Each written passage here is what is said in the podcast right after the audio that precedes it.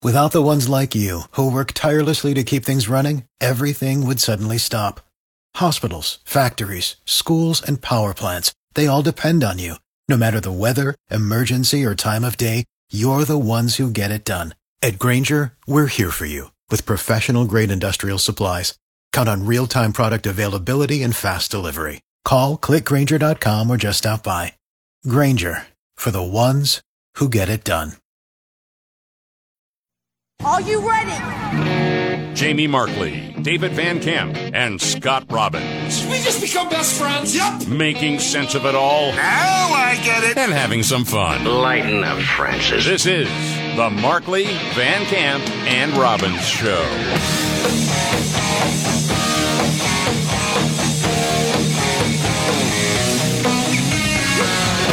The Markley Van Camp and Robbins Show. Thank you so much for being here. Jamie Markley, David Van Camp, Scott Robbins. A lot to get to today. People are still talking about January 6th Uh-huh. and the video footage that we've seen this week that we had not seen before. Mm-hmm. Not just the public, even certain people's lawyers. Yeah, th- this is a, a really disturbing development. Uh, Tucker Carlson, of course, made a lot of news this week. He's showing unseen footage from the Capitol riot.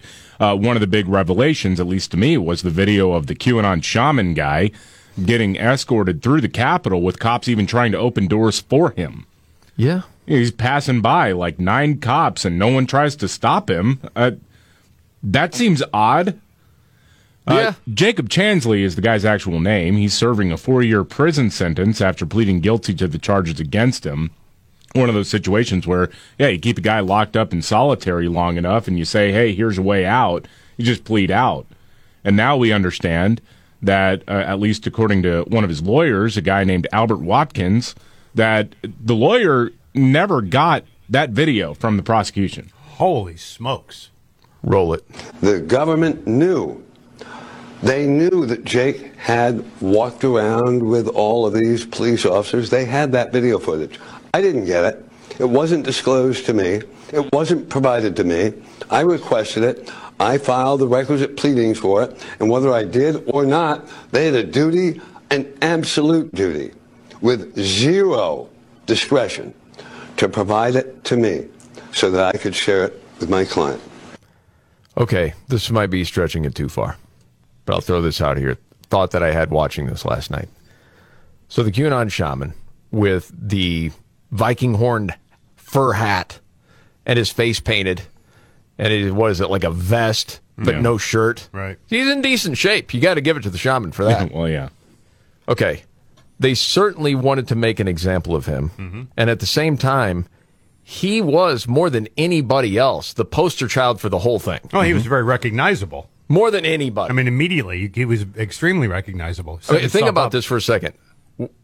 When you think about January 6th, what's the first image that comes to mind if it's not a group sort of photo or video? The shaman. Yeah, it's the shaman out there, like uh, standing at the podium and whatnot, going rah, like looking Exactly. like he's just declared himself emperor of the United States. Yes. Right.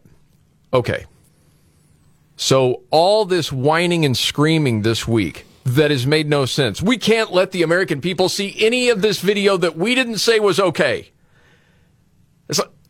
Even people on the left are like, man, you're protesting too much. I mean, a lot of it that Tucker Carlson is showing is stuff that you had an idea. Now, they may not agree with Tucker's narrative, but a lot of people thought, yeah, we should be able to see the video. So Chuck Schumer's of the world, and then you had some of the Republicans, but of course, legacy media all freaking out about this. And I wonder why, or think to myself, is it because of the shaman? Because he's the poster child. Yeah. He's the most visible person. And for everyone in the country to know, wait a second. Police officers were trying to let this guy in to the Senate chambers and we're trying to unlock doors or whatever. It destroys the narrative. And is that why they're so freaked out? Well, Because of this particular guy? I think so because he also has a menacing look about him just by the way he's dressed, Yes. you know, and that's a whole nother thing. Right. So he plays the role very well. I mean, if this guy was at uh, walking down the the uh, hallway of a of a major mall somewhere, people would pass by and stop Oh, sure. and go, "What? What the heck is that all about?" Right. Right? He was dressed up for the day. Yeah. Yeah, because you see the other pictures and not like the shaman dressed like that every day. No, no, no, he didn't. It was almost like Halloween for him. Special occasions. Yes, Yeah. Mhm. that sort of thing. Because if he's dressed just like your average person, would he have been made the example? No. Would he be No. the focal point? Absolutely not. No. So it's because of all those things, Right.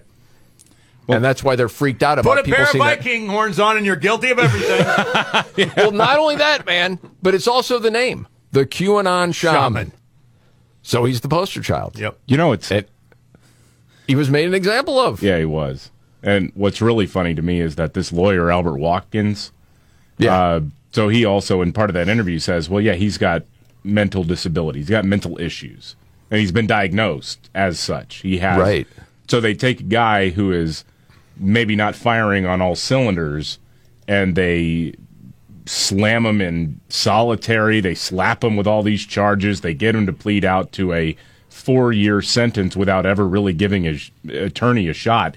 And this lawyer, by the way, very famously, during a uh, interview with Talking Points memo, he represented several of the Capitol riot defendants, and he said this infamous quote: "These defendants, they're all bleeping short bus people. These are people with brain damage. They're bleeping R word. They're on Yes. the GD spectrum," is what he said. I remember that. I remember us talking about that.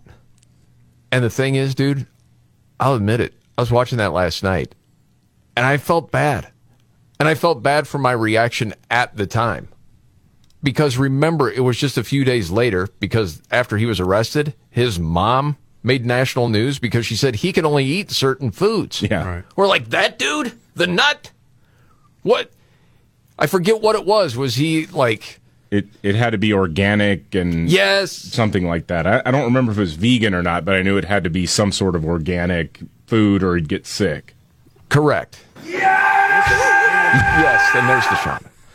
But you didn't know the guy's whole story. But to see how he got railroaded, where his lawyer doesn't get to see the video that would have helped him That's- out, yeah, man, that's that's, terrible. It is terrible. So Yeah. where do, where do you think it goes from here? Oh, I, I can tell you the cynical answer: nowhere. I mean that that's exactly why you had Chuck Schumer, why you had most media outlets going out there and totally misrepresenting what Tucker Carlson was even promoting and talking about. They totally misrepresented it so that they can continue to sweep it under the rug. Yeah, who cares? All right, who wants good news right now? I do. I Okay. do too. I know you can say, hey, nothing's going to come of this. There's a lot of freaking crisis going on for the left all at the same time. Because a lot of independents now know exactly how the left took January 6th and made it into something that it never was. And again, do we have to say, yes, we condemn the violence and anyone that assaulted police? Of course. Yeah. You also have everything that we know about COVID and the origins, and they're still fighting it for mm-hmm. crying out loud. This is another crisis for them. And I don't know if you heard the CDC or the former CDC director, Robert Redfield, yesterday. This wasn't good for the left. Yeah, the House of Representatives had a hearing on the origins of COVID, and one of the people testifying, as you mentioned, was the former CDC director, Dr. Robert Redfield. Uh, he was one of the earliest federal health officials to acknowledge that the coronavirus, at, at the very least, could have, and then once he left office, said, well, probably came out of that lab in Wuhan. But he wound up getting shut out of some of the conversations between Anthony Fauci and other public health officials around the world Really? and he was asked why. This happened at the in the early early days of the pandemic. You're talking like January and February of 2020 when he was saying, "Hey, you know, we got to take it kind of seriously that it could have come out of that lab." I don't think so, Dr. Redfield. We're not going to talk to you anymore. You're not part of the cool kids table anymore. We got something to cover up. as a clinical virologist that I felt it was um, not scientifically plausible that this virus went from a bat to humans and became one of the most infectious viruses that we have for humans. All viruses are not the same. So when you look at coronaviruses for SARS and MERS, for example, when they entered the human species, which they did via an intermediate, they never learned how to go human to human. Even to this day, they don't know how to go human to human. So you can't equate Ebola with a coronavirus. Now, why do you why do you think you were excluded from those calls? I, I- because it was uh, was told to me that uh, they wanted a single narrative, and that I obviously had a different point of view. So done with you. We got to find other people Yep. We- that agree with us. And if they don't agree with us, It'd be a shame if all that funding for you, Mr. Scientist, went away mm-hmm. because I am Lord Fauci and I control that funding. What we And really, that's what happened. What we really need is virus equity, though. it's not fair that they can't go from human to human. Well, I think we all got it now. I think you got your virus equity. Oh, shot in me, you mean? No, it spread around the world. Oh, that one did, yeah. But I'm talking about the weak ones, the ones that get left behind. Yeah. Those poor viruses. they can't. They'd like to infect the whole world, they just can't No. because they've never reality. been given the proper opportunity, buddy. you know what else? What? There are independents watching right now a dude get an International Woman of Courage Award on International Women's Day, and they're like, what the? F- Where are we? Unbelievable. Unbelievable. yes, it is. This is just a comedy number, isn't it? I mean, we're Yes. living in a South Park episode. So, Dr. First Lady, Dr. Jill Biden, and the Secretary of State, Antony Blinken. Because she's a doctor. Yes, Dr. First Lady, Dr. Jill Biden. Say it twice because Uh, it's nice. You have to. Uh, yeah, they they were giving out awards on International Women's Day, and they bring up this big old fat dude from Argentina who thinks he's a woman, and he's got this International Woman of Courage award now from the White House. They're they're pranking us at this point. I'm It seems convinced like of it.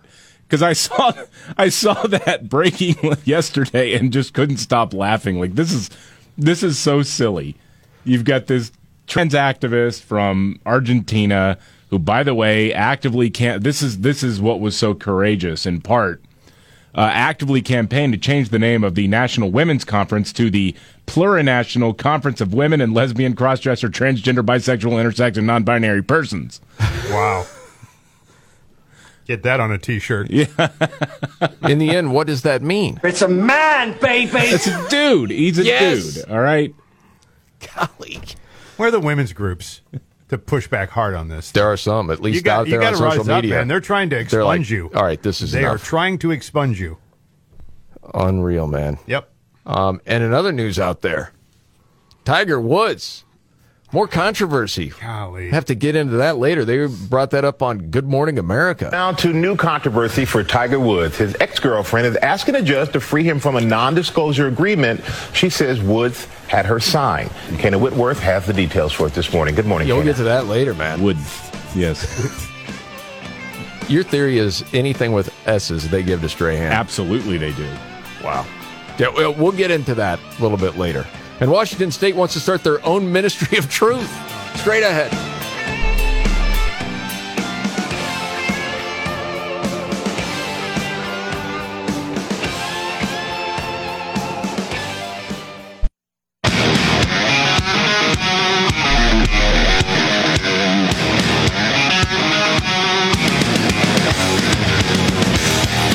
The Mark Van Camp and Robbins Show.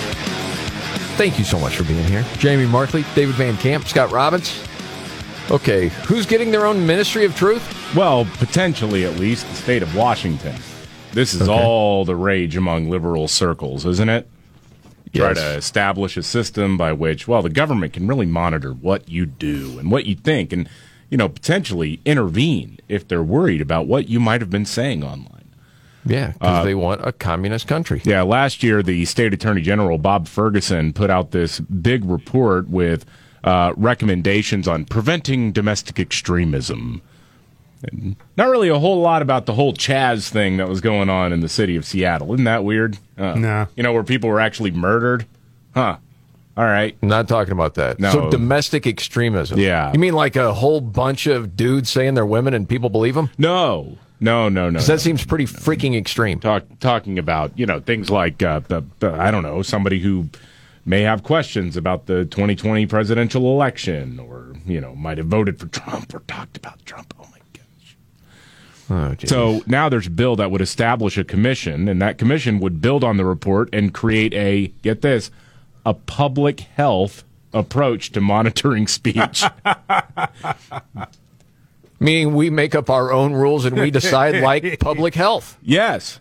I mean, look, they- you know, I, I, I don't buy into the idea that the coronavirus was released on purpose to, you know, create this sort of or give way to this sort of globalist, communist takeover or whatever. But boy, the you communists argue about that? The communists are definitely taking advantage of this, right? Because now Yes. it's well, we got to worry about public health. See, we got to Yeah. talk about online extremism in the name of public health. Okay, that's it.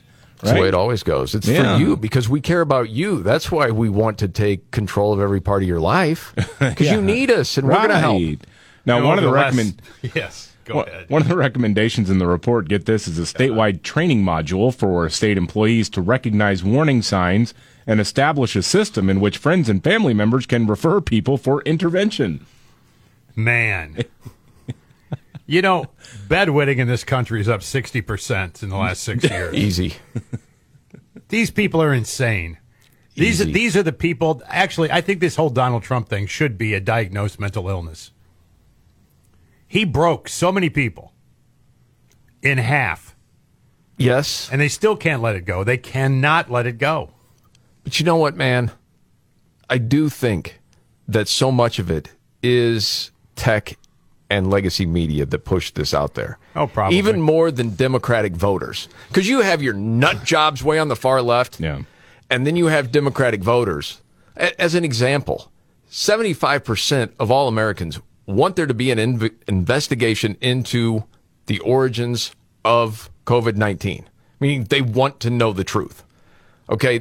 There are less people, I think, brainwashed than maybe we guess. It's just where do you get your information? And it's from, if it's from all the same sources or Vox, whatever, yeah, you don't have a clue what's going on. But I think people want to know the truth. Yeah. I don't know, man. It's just nuts. I mean, you think about that as far as the medical field. And I was going to go into this story about Joe Rogan because he opened his own comedy club in Austin, Texas. The Rogan thing with the ivermectin is still one of the all-time classics. Yeah.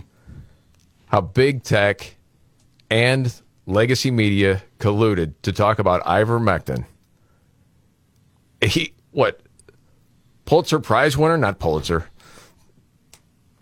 What was it? 2015 Nobel Prize? Nobel Prize. And they call it horse dewormer. Yeah. They tried to confuse people. There were, this was prescribed millions of times, Oh, date. and they all colluded together on that. Yeah, it was a full court press to try to get Spotify to take his uh, podcast off the platform. because he's not controllable. And now he's opened his own anti cancel culture comedy club, which is driving This people is crazy. perfect. It is. Because that's where it's going to start. This whole thing's going to crumble around comedy. Well, in the Hollywood Reporter, they were quoting on it saying, you know, within the first seconds of the first comic taking the stage, a gay slur was thrown out, followed by jokes about trans people. You know, with comedians, they go after everybody. Yeah, there's It's the way it's always been. nothing And- sacred here. And honestly, it's not trying to be mean to anybody who's disadvantaged or underserved or whatever. But the trans thing, especially on the activism side, it's silly.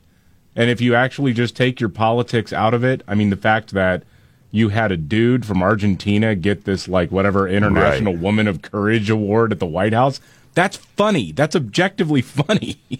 But you know what those wussies say? But, but, but, but, but that's punching down. no, it's not. Are you kidding? Are there rules in comedy? Since when? But but you can't punch down because because that's mean what does that mean? and racist and xenophobic and homophobic. Yeah. No, it's either it's funny or it's not. And for a lot of people, that's funny because it's gotten insane. And you don't have to laugh and you don't have to watch it. You don't have You to don't. go to this club. You don't have to do any of this stuff. No, you don't. You really don't. You know something else we got to get to. The FBI director, Christopher Wray. Communist China can take control of millions of Americans' phones with TikTok. Yeah. Get into that next.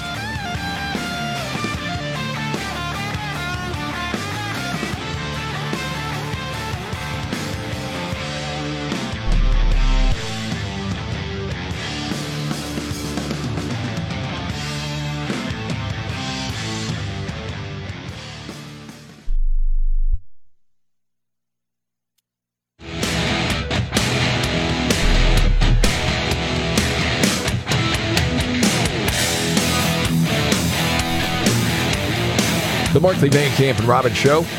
Jamie Markley, I'm the Gen Xer. David Van Camp's the Millennial. The sexy boomer, Scott Robbins.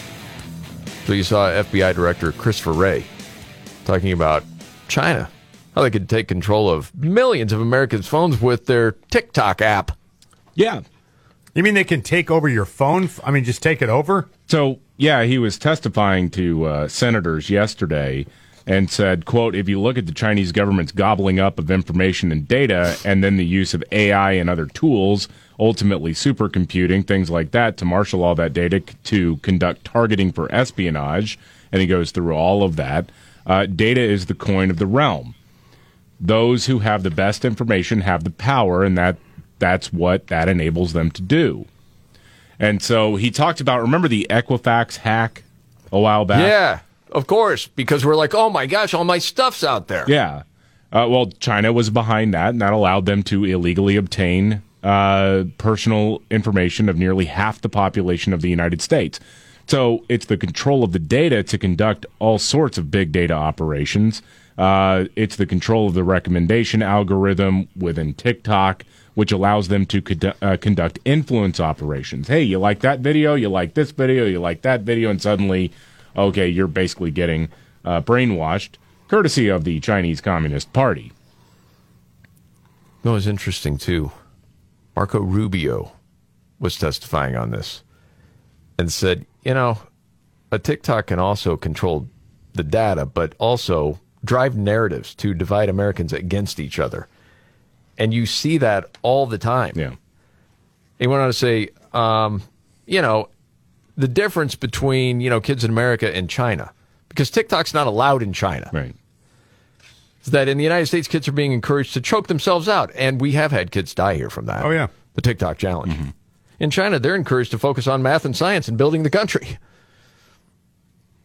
They know, I mean, they know what they're doing. We're just like, yeah, but it's so funny, the TikTok stuff. Yeah. And then you got a bunch of idiot academics and leftists who are out there going, well, you know, this the the blue haired person who identifies as a frog and a princess, um, even though he's a sixty year old man. Well, he's he's got legitimate feelings and identities too. And we should make him a part of the military. Right. I mean, it's it's like instead of actually being able to take a step back, everybody wants to fold this all into activism and everything. And I mean, even if that wasn't China's initial intent, or they, I, I, I can't believe that China would actually uh, expect such positive results so quickly. They're probably thrilled. Absolutely. I mean, when China first said, you know what? They're talking amongst each other. You think we could infiltrate universities in the United States? Someone would have had to say, there's no way they're never going to let us. Yeah. Oh, yes, they will. And they did, of course. Do you think we could, you know, put in money for different people in Congress to help them out? Do you think maybe they'd vote a certain way for us to get our Well- tentacles in more? Yeah, it happens all the time. I mean, the upside is for the education system, we have diversity in kids who can't read. Right. Well, it might hurt their feelings to say, you know, you're not, very just good at one reading. population, no. It's it's everybody. It's the Rainbow Coalition of kids who can't read. Well, when you when you really hear the word equity, what they're actually saying is everyone is illiterate, poor, and Yes. dependent on the government. Which is exactly what they want. That's Yes. equity. Yep. Okay. It's baked into us now. Okay. All right. Well, at least I'll say this, man. At least the FBI director was saying, yeah, this is a threat. At least they weren't lying about that. Okay. It's that time of the show. Do this every day about this time. Go around the table. We're always looking at all these stories, and it might not be the biggest one, but it caught your attention today, David. What's your story? Oh man, 28 schoolgirls in Colombia were hospitalized with anxiety attacks after they were playing with a Ouija board at their school. Oh, buddy. Oh, man. oh, God. So this has What? happened. oh, this. Okay. What? No. What? Say it. Uh, Mr. when- Robbins? Well, when my granddaughter was like 12 years old, we were at the mall and we went into one of these game stores. And she said, Hey, you know, I'd like this Ouija board. And I remember goofing around with that as a kid, thinking that's pretty harmless. So I buy her the Ouija board, right? Yeah. Her mom went nuts. What's wrong with you? Don't buy it. So I had to take the Ouija board back. I remember you coming in to tell me that. Yeah, I know. And before you could plead your case, I'm like, you did what? I know. It's stupid. Are you out of your mind? Right, I know. I know. But I seriously applaud you for Yeah. admitting that Yeah. and now having a little laugh. Right, yes. I told her I'm the only one that can talk to spirits and talk to you. Right. Yes. Well, you know, yeah. So, like in November of 2022, for example, 11 teenagers were found collapsed after using a Ouija board. However, it was ah. late. It was later reported that they had food poisoning.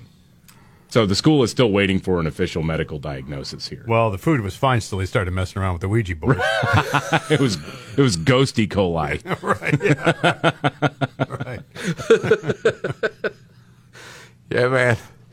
Yeah, it's harmless, whatever. Yeah, I know. Just invite the dark spirits in. Good I luck to you. I know. What an Have idiot. fun. Good slumber party. Good grandpa. Okay, what's your story, Scott? Well, uh, my story is about Justin Trudeau yesterday. You know, International Women's Day was yesterday. Yeah. Uh, International Women's Month is currently going on. And we recognize it at the White House by inviting a trans guy on stage. That'd be a real guy, but trans a guy, woman, but right? a trans, that's right, a trans woman was a dude. Yes. yeah. Well, Justin Trudeau also yesterday said, hey, when women and girls are empowered, entire families, communities, and societies succeed. So today, we mark and celebrate the incredible women and girls in our lives. Let's keep working to build a more equal and equitable future. Okay, that's harmless. Well, he went on. And with a disturbing rise in anti transgender hate here in Canada and around the world, I want to be very clear.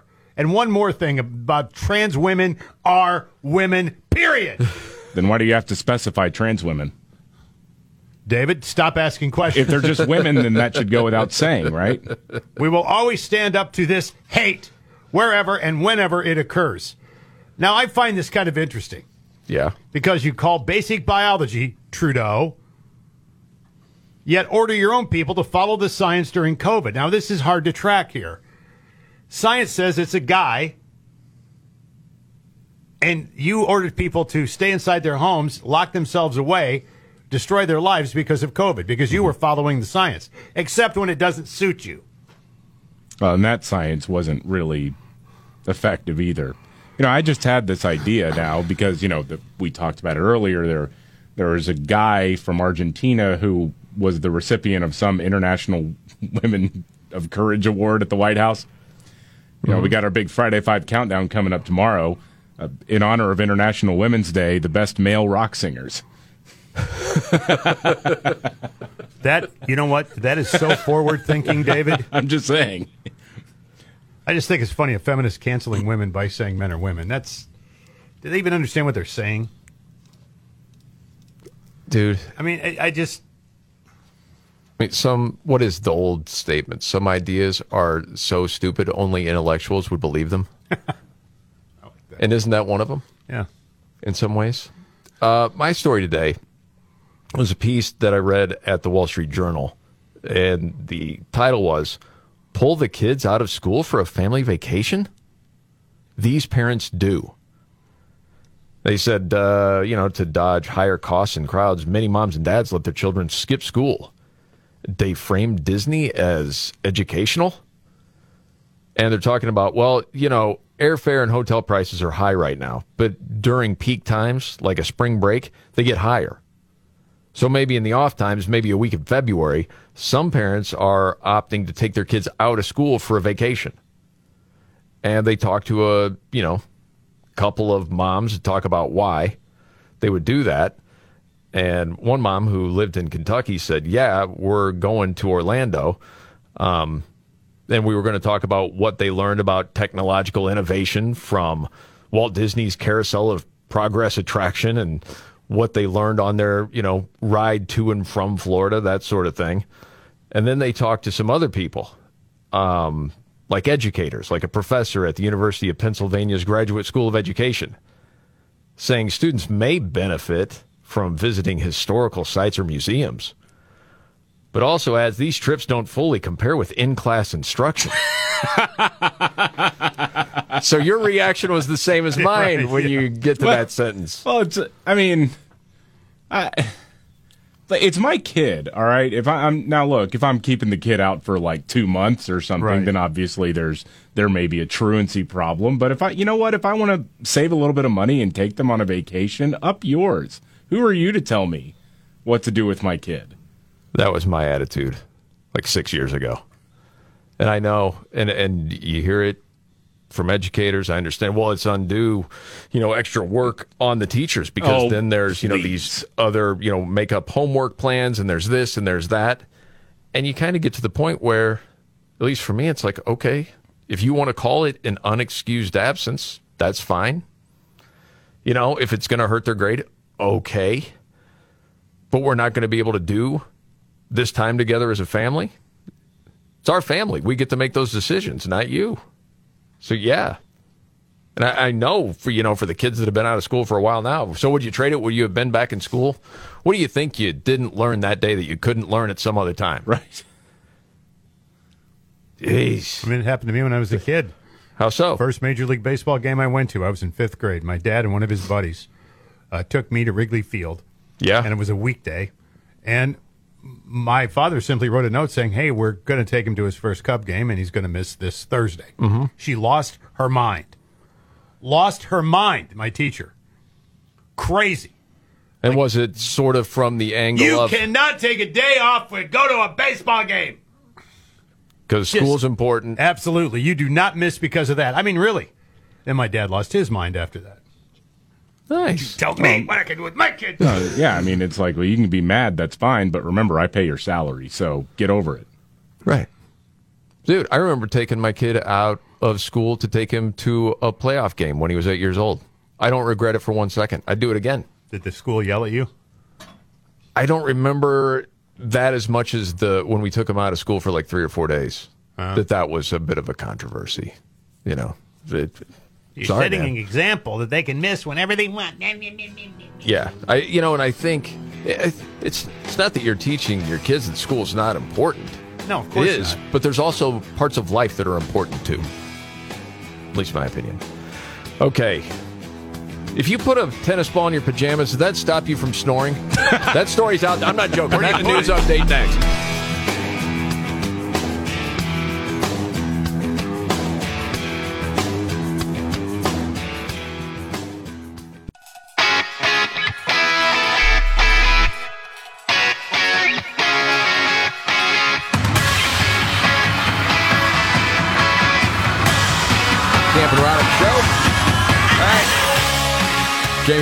David Van Camp, Scott Robbins. News update, David Van Camp.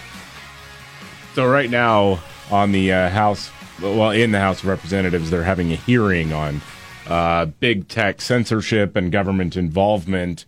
And a couple of guys are out there, Michael Shellenberger and uh, Matt Taibbi. Matt Taibbi, Crazy right wingers. Uh, not really, no, actually, fairly liberal people, but also Yes. classical liberal, meaning Yep. like get the government out of speech completely yes. Good old fashioned flag burning hippies. And uh, but apparently they're right wingers now because they've been handed some of the Twitter files. There are some of the people who reported it, and Democrats want to, uh, I guess, control more of the message and try to say that no, this never happened. There was no government interference in social media, which clearly there actually was. There's Yeah. documentary evidence of it. And it's really fascinating to me every time these geezers in D.C. start talking about uh, regulating the internet, how out of touch they show themselves to be. This is Representative uh, Sylvia Garcia out of Texas, Democrat, talking, I mean, just grilling one of the people testifying today. Yet you yourself posted on your your um, I guess it's kind of like a web page. I don't quite understand what Substack is, but what is Substack? You don't understand what Substack is? Right. I mean, I I understand if you're not somebody who's online a lot, you may not understand it. So if you don't understand it, then maybe you should just take all the seats. Just sit down and, and let people who know what they're talking about. Substack, an online publishing forum. Holy Pretty simple smokes. concept. Yeah. That what? She doesn't have a staff to prep her? I'm not really sure what Substack is. Yeah, I like that earlier too. And someone said so-called journalist. Yeah. Matt Taibbi took issue with that. No, yeah, he just went to he, he went to the resume. Yeah. I mean, immediately. All these awards and everything else. Yeah. No, I've been a journalist for 30 years. Yeah. Hack. I've written 10 books, four of which were New York Times number one bestsellers. Yeah. Shut up. Other news, man. Tiger Woods. This is from out of nowhere, dude. It's, You really jarred something loose, Tiger. I don't know about that, but it's hmm. this lawsuit now, apparently, from the ex girlfriend. I wasn't even sure it was an ex girlfriend, Erica Herman, girlfriend of Tiger's for six years, taking Tiger to court, according to these documents filed in Florida, hoping to nullify a non disclosure agreement hmm. that he made her sign at the beginning of their relationship. Think a lot of those superstar athletes do that with anybody they date. Oh yeah, They You can't talk to. about any of this stuff. Yeah. So she is claiming, well, that should not be enforced because of the Speak Out Act, which provides an exemption in scenarios where there is evidence of sexual assault or harassment. But nobody really knows what she's talking about or referring No. to. You look troubled, Scott. Well, these are always interesting to me because it's a six-year relationship. Meaning, Meaning, if there was something going on, it, did would you stay? one Did would you- have was it at the left end? or called the police or gone somewhere. I don't know. Maybe that's just me. I don't know. I mean, Tiger Woods, man, that always gets him trouble, doesn't it? What's that? His putter. Well, Scott, he's actually known as one of the greatest clutch putters of all time, to be honest. I don't know if I Maybe it's I more agree his with that assessment. I don't know. Hmm. Well, more on that is, I don't- is I don't know what where comes going out, but I mean, it was all covered today. Good Morning America Mm-hmm. Today show, they're all over that thing.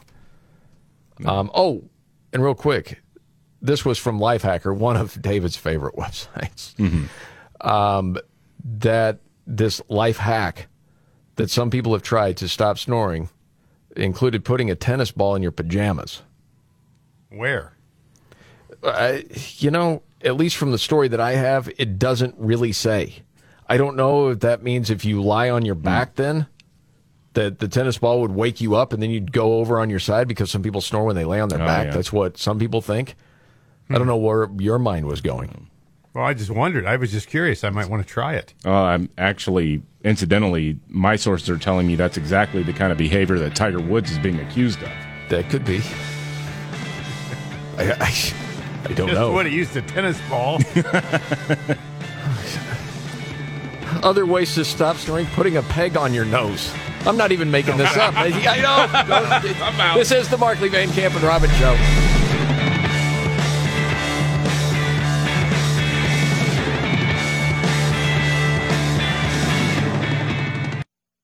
Are you ready? Jamie Markley, David Van Camp, and Scott Robbins. We just become best friends. Yep. Making sense of it all. Now I get it. And having some fun. Lighten up, Francis. This is the Markley, Van Camp, and Robbins show.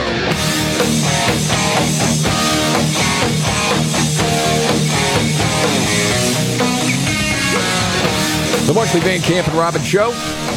Thank you so much for being here, Jamie Markley, David Van Camp, Scott Robbins. I don't think it's just our imagination that the left is freaking out by what's going on right now. Uh huh. The January 6 tapes that people hadn't been able to see before paints a different picture. Mm-hmm. And then more and more information about the lab leak theory that used to be you're, you're a kook. Oh, God. Science denier. Racist. Mm-hmm. I mean, we're at three years now, right? Isn't is today the day or? David, weren't you saying this was the last normal week three weeks ago? I think or three years ago? Scott had said Yeah, we that. said- I think Someone that was pointed it. that out. Yeah. Yeah. Okay. Um, yeah, you weren't allowed to even you you were never allowed to go against Fauci and what he said, or your governors, Oh, dude. or I mean- your state reps, or your principals, or your school boards. You you were not allowed to. And if you did, you were it was either eye rolls. You're castigated. You might get that within your family or within your friend Yep. circle. Kook. Oh, you yeah. know, you're getting a little extreme here. Uh, I don't know about that. You know, all Fauci and all the leading scientists said there's no. It, it came from that wet market. Yeah, but you look at all this information that's come out, and the people in the know say that's not true. Right. That it's almost impossible for that sequence to happen in nature and a wet market. Yeah, and to never find an intermediary there. Like to never find a series of animals that also had this where it would have made the leap to humans. Yeah, that's a great point. You're right about that. If there ha- if there were, we sure as heck would have heard about it. But you know, I'm watching, you know, the different news coverage on this, and it's ABC, Good Morning America. They're saying, you know, no consensus yet. Right. Right. They like they love that. Where COVID started. Yeah, yeah. It's, only people with the most vested interest in uh, finding out the actual truth, and some people with the most expertise, like in the Department of Energy, that seem to think that this happened. But the rest of the, I mean, a whole lot of other intelligence agencies are saying, "Yeah, the jury's still out," except the FBI. Yeah, uh, the House had a big hearing to talk about the origins of COVID yesterday. Good Morning America covered it, and I, I think there is an interesting sleight of hand here in the way they report this out. Roll it. It's a question that has haunted health officials for three years. Where did COVID 19 come from? Well, yes, David. Haunted? Uh, no, definitively. Nope. The people at the top, at least, the most vocal people said, nah, it didn't come from that lab. Come on. No. And to suggest so is kind of racist. Mm-hmm. House Republicans holding their first hearing on Capitol Hill. The three witnesses they called made a forceful argument that it started with an accidental lab leak in Wuhan, China. It's an assessment two agencies agree with. The Department of Energy with low confidence, the FBI with moderate confidence. But four other intelligence agencies believe the virus was more likely spread through natural transmission. Also with low confidence. See, that's the that's the sleight of hand I'm talking about. They always Right, say, yes. "Well, low confidence with the Department of Energy," which is basically uh, we, we've said this before. This is basically saying, "Well, we don't have the smoking gun evidence. We probably never will because China had more than a year to shred the right papers and documents and destroy evidence uh, before they let." The World Health Organization come in, and even then, it was under very close supervision. So, you know, I like the idea that anyone's going to say, "Oh yeah, here is the definitive proof that this w- came out of this lab." We'll probably never see that. But they're saying, "Yeah, it's more likely than not." I mean, to me, it's kind of like, you know, I got a 3-year-old daughter at home. If I walk into the kitchen and there's a Hershey's bar wrapper on the floor and she's sitting over by the couch, I don't see her eating that chocolate, but with some confidence, I believe she is the one who ate that. I'll never be able to prove it. I didn't witness it. I don't have video evidence saying, oh, yeah, she ate that Hershey bar, but I'm pretty sure she did. That's actually a pretty good analogy, the whole thing. Because you listen to all these people that understand it and all of the things that happen around the same time. You're like, uh, okay, there's no doubt about it. And that's why so many of the European countries came to the conclusion and put it out there. Yeah, it's with huge confidence that came out of that lab. It's really the only thing that made sense. And then getting back to, you know, Good Morning America and how they do this, and it's all of them. You know, NBC, CNN, MSNBC, all the people that have been hyperventilating all week. Tucker Carlson, he cherry picks different things from January 6th, different narrative. all that nonsense. When they cherry pick for this story, like Good Morning America did, they're not going to play the audio of Robert Redfield, former CDC director, saying this. It's declassified now, and I'm sure you all have your classified uh, briefings, but the declassified information now, in September of 2019, three things happened in that lab. One is they deleted the sequences. It was highly irregular. So researchers don't usually like to do that. No. Second thing they did was they changed the command and control of the lab from the civilian control to the military control. What? Highly unusual. And I've been involved in dual use labs when I was in the military. And the third things they did, which I think is really telling, is they let a contractor redo the ventilation system in that laboratory. Heck, you say. So I think clearly there was strong evidence that there was a significant event that happened in that laboratory in September. It's now been declassified. You can read it. Okay, so when did all the sickness start? What was that?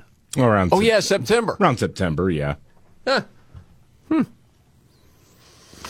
So many experts really think it came from the wet market. Okay. All right, sure. Whatever. Okay. Um, Merrick Garland, man, man's man, that dude, Attorney General. He made a little trip to uh, Kentucky yesterday. I heard Yeah. that. Yeah. Well, he was the- on a mission because he's trying to solve problems. I mean, he's a trusted man. Right. Okay, and so what? What is he talking about now, David? Uh, the DOJ has finished its investigation into the uh, Louisville Police Department, which started after the death of Breonna Taylor, uh, who was shot and killed during a, a tragic botched raid at her apartment. Uh, now, the Attorney General Merrick Garland was in Louisville to deliver the report, and this is about the Louisville Police Department overall and some problems that we found. Uh, okay. This conduct is unacceptable. The report concludes that the unit's activities were part of an overall enforcement approach that resulted in significant and unlawful racial disparities. Some officers have demonstrated disrespect for the people they are sworn to protect. Some have vi- videotaped themselves throwing drinks at pedes- pedestrians from their cars, insulted people with disabilities, and called black people monkeys, animal, and boy. Okay. So the whole purpose of him going to Kentucky was to talk about Breonna Taylor and to give his assessment of this police force. Mhm. Okay. If I were to ask you the question, if you had to guess, most people in the United States, what is it they don't understand about the Breonna Taylor case? What would you say? Well, probably that uh, she did actually have a connection to the guy that was a suspected drug dealer. And that's why it wasn't a mistake, because that was the original story. They broke into her apartment by mistake. Right. And that actually isn't true. They didn't get the wrong place. They did have a warrant there. Um, and again, all nuance is lost because instead of actually figuring out what happened, people were too busy screeching and burning things down. But the cops just went in there, guns blazing. They just started shooting. No, they got shot at Oh, by her they boyfriend. did? Yeah. Mm-hmm. First. Yeah. Hmm. Yeah. Was that part of the story on Good Morning America today? Uh, no. No. No. And why do you suppose Good Morning America does that? Uh, they're lazy and they want to push a narrative. I mean, Yes. uh, that's really what it is. And and again, you, you look through this report and the way Merrick Garland lays it out, you you'd think like there's a ton of officers who are like throwing drinks at people. Uh, as far as I can tell from reading the actual report, it's like there were two officers or two detectives who actually did plead guilty to federal civil rights violations for that last year, last June. Um, but that doesn't indicate a systemic issue within the police department uh, really at all. And I don't know. I mean, you can look at the Breonna Taylor case, and there's a whole lot of different layers to it. I mean, there mm-hmm. there were there was falsified information in the in the in the applications for warrants that the police put in. There, this was botched all the way around, but it's not as simple as cops went in and just killed someone for no reason. So, in the end, if you're just a person that was just trying to get a news update today and you turn on Good Morning America, you're left with the impression of what? That Breonna Taylor was murdered, and the Murdered. Louisville Police Department is rotten to the core. And that wouldn't be anywhere near accurate. No, that's not accurate. And they do that on purpose. Well, it's mm-hmm. backed up by the Justice Department. Right. Yeah. Because it's not about justice, it's about a narrative. And that's really sad, but that's the truth. It's disgusting. It really is. And we have no proof of this. David, I you have a theory. I don't know if you have the proof, but you have a theory about Good Morning America and one Michael Strahan. Well, I do. Yeah, yeah. NFL legend Michael Strahan is now part of the crew at Good Morning America. Has been for some time, and he has a bit of a lisp. And nothing wrong with that, right? There's nothing wrong with, with, with that, and I certainly would not make fun of him to his face, obviously, because I'm I mean, person. honestly, you can make the argument for so many people that have struggled with that. Mm-hmm. I mean, to say, hey, sky's the limit. You could host a morning news show watched by millions of people. Only after okay, watched by thousands you- of people. Sorry, I said millions. Yeah. That was not Well, as long as you get a Super Bowl ring or two. Yeah, I was just Yeah. going to say, as long as you're an all-pro defensive player in the NFL. Well, yeah. yeah, that, that helps. I admit it. Yes, that Uh, does help. But I have a theory that they hand him the scripts with the most number of S's in it. And one example was from today. Sunny D is putting out an alcoholic version of its orange drink, which is hilarious. Because they care about people and they That's want it. nourishment for all. No, it's because there are a lot of millennials like me who grew up having Sunny D, or I mean, mine was Sunny L, but you know, uh, the off-brand version of it. Yeah, couldn't afford the D. It was actually Overcast L. Yeah, but, but- well, some people are ticked off because they think oh, this is going to make alcohol more appealing to kids, things like that. Well, Good Morning America's Michael Strahan was the one who was reporting on the controversy with Sunny D. We're back now with critics calling out Sunny D. They're the latest company to release an alcoholic version of their drinks, but some people say the marketing of beverages like this is, quote, irresponsible. Okay. So the tequila Sunny D rise? what is that? In fact, the left should love that. Get those kids drunk, convince them of more stuff that's not real. Jeez. Okay, much more to get to. Delta damaged a woman's suitcase, so they sent her 13 new ones. That in the news update coming up.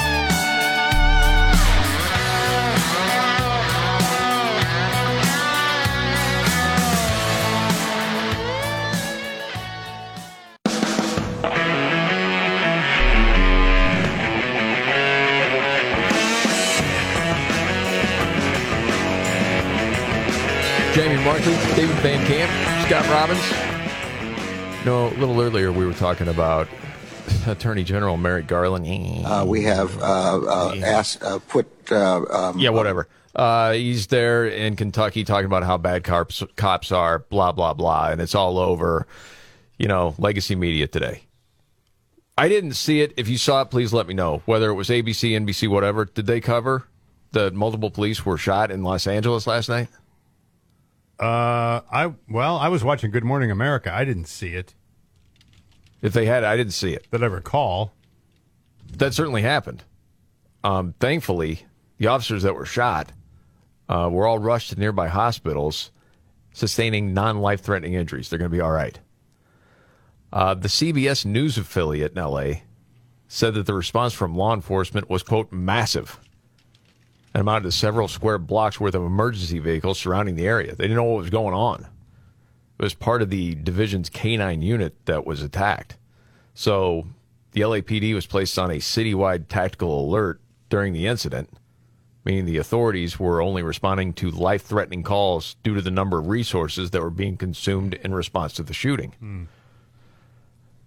Is that a criticism? Isn't that what they're supposed to do? Uh, yeah. Yeah. It would seem so. Uh, the mayor of Los Angeles, Karen Bass, She's fantastic, by the way. said, I deeply appreciate their service and let them know that their city stands with them. Mm-hmm. Big supporter of police, Mm-hmm. Karen Bass. Yes, always has been. prove it. Right, exactly. Let the action speak in the future if you really do feel that way. Just glad that uh, they're all going to be all right. David, you had the story about a woman. Her suitcase was damaged at the airport. Yeah, this is crazy. This uh, this lady, she she is a uh, traveling radiologist, and so she goes all over the country for a little while, does a job, then he go- goes back home to Florida. Well, she always travels with this, uh, I guess, floral peacock colored suitcase. Well, she was flying on a Delta flight. And it got damaged. The wheel got cracked. The part of the uh, pattern got ripped off, and all that. So she put in a complaint, and just said, "Hey, you damaged my luggage." And Delta said, "Okay, we're going to make it up to you." Well, then she gets a notification that a bunch of packages arrived at her house. She gets home; it's nine different boxes con- containing thirteen suitcases. Wow, brand new. And she says, "Well, what am I going to do with all of this? I got to travel light. You know, th- these all won't fit in my truck." Did Howie Mandel show up and ask me to open them one at a time? wow. It's like, well, I guess it was kind of an oversight there. Holy but she cow. said, she goes, I accept your apology, Delta. I'll never fly with anyone else. That's hilarious. Hey, did you guys hear in health news there is a new hormone injection that can sober up drunk people twice as fast? Wow. Where was that at when I was boozing? Huh? Always about you, isn't it, It Scott? is. I'm, I'm, all these cool things happen after the fact. The thing was, back in your drinking days, if someone said, "Hey, are you too drunk right now? Do you need to?" Heck, no, I'm not. Did you ever once in your life admit you were drunk? After the fact, maybe. After I made a bad decision, then yeah. Researchers at the University of Texas Southwestern said they came up with this hormone again to sober up people twice as fast. Wow. It's called fibroblast growth factor 21. Our liver produces it naturally, but they found a double dose might help. So they got a bunch of mice drunk and tested it out on them. First, they injected them with a binge dose of alcohol. I just picture the ads. I'm Rudy Giuliani. I, I'm, I'm just picturing mice drunkenly trying to go on that wheel. Hold on, you're too you're trying to go into the maze. They keep running the wall. You're too drunk to get on that wheel. Let me do it. Give me the key. I call it Uber wheel driver. Uh, the second experiment, they got him so hammered they passed out. Oh, but the wow. ones that got the hormones woke up twice as fast. That's how they proved the whole thing. Wow. It's crazy, man. This is the Markley Van Camp and Robbins show. And biggest story of the day, David, is Uh, to me, I, I think it goes back to the Tucker Carlson Capitol riot stuff because the lawyer uh, for Jacob Chansley, the so-called QAnon shaman, says that the Justice Department never gave him access to the video that shows him being escorted around the Capitol by police officers. Listen, you guys know the law better than me, but I thought that was I mean, illegal. I mean that that wouldn't wipe out any sort of criminal trespassing charges. I mean, don't. I mean the guy the guy did break the law by being there, but four years in prison for being there when you were escorted by police.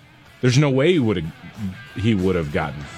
No, no, totally agree. Yeah, we'll get to the latest on that. And the left going after Tucker Carlson's hilarious. Next.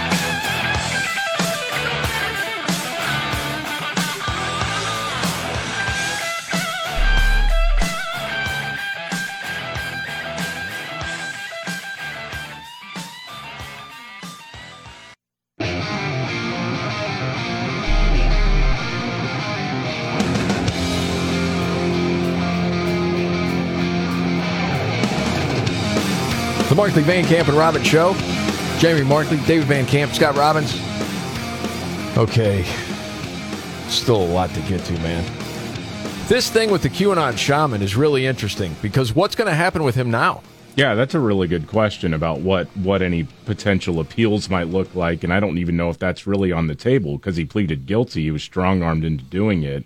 Jacob Chansley, this is the QAnon shaman from the Capitol riot, the Viking guy, Chewbacca guy, whatever you want to call him.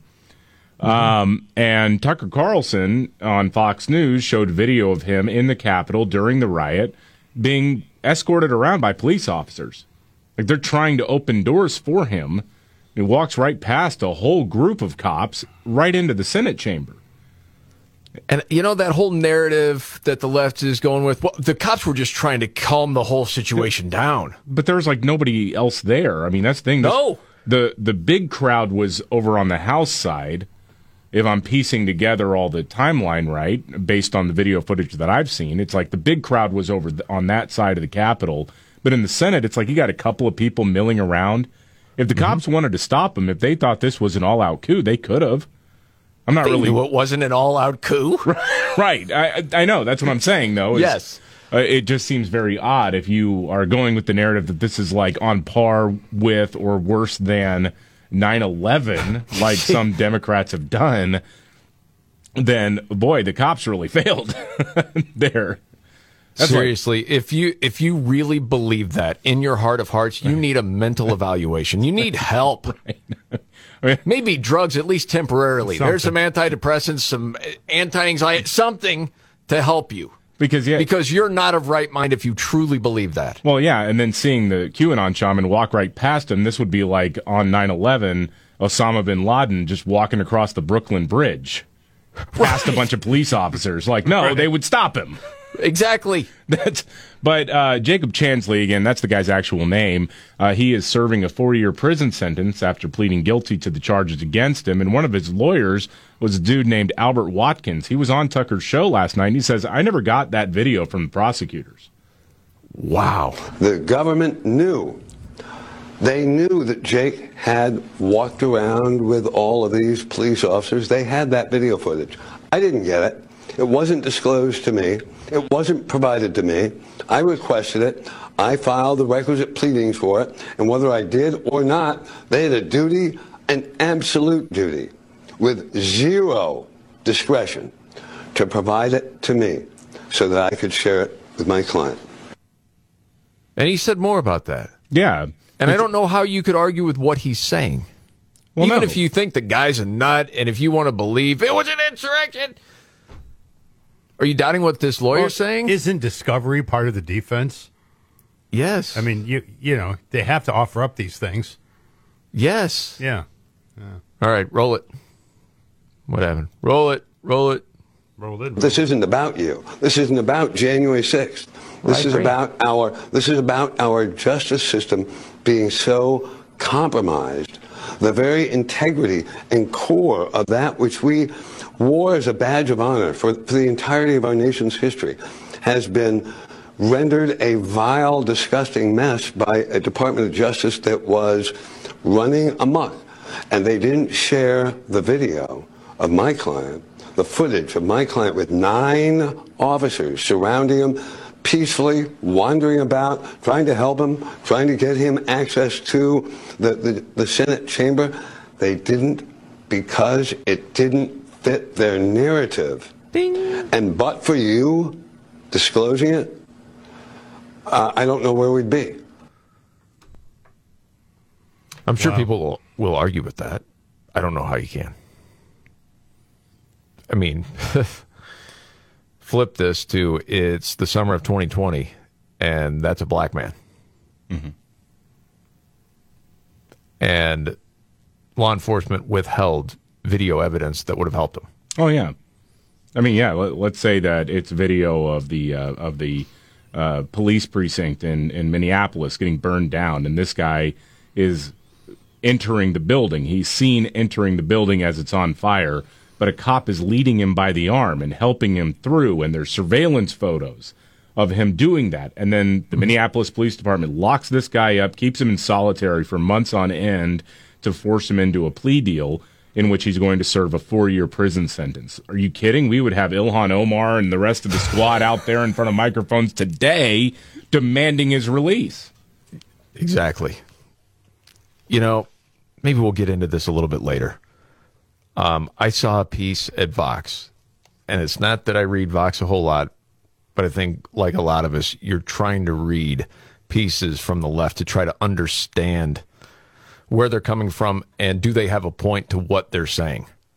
Okay.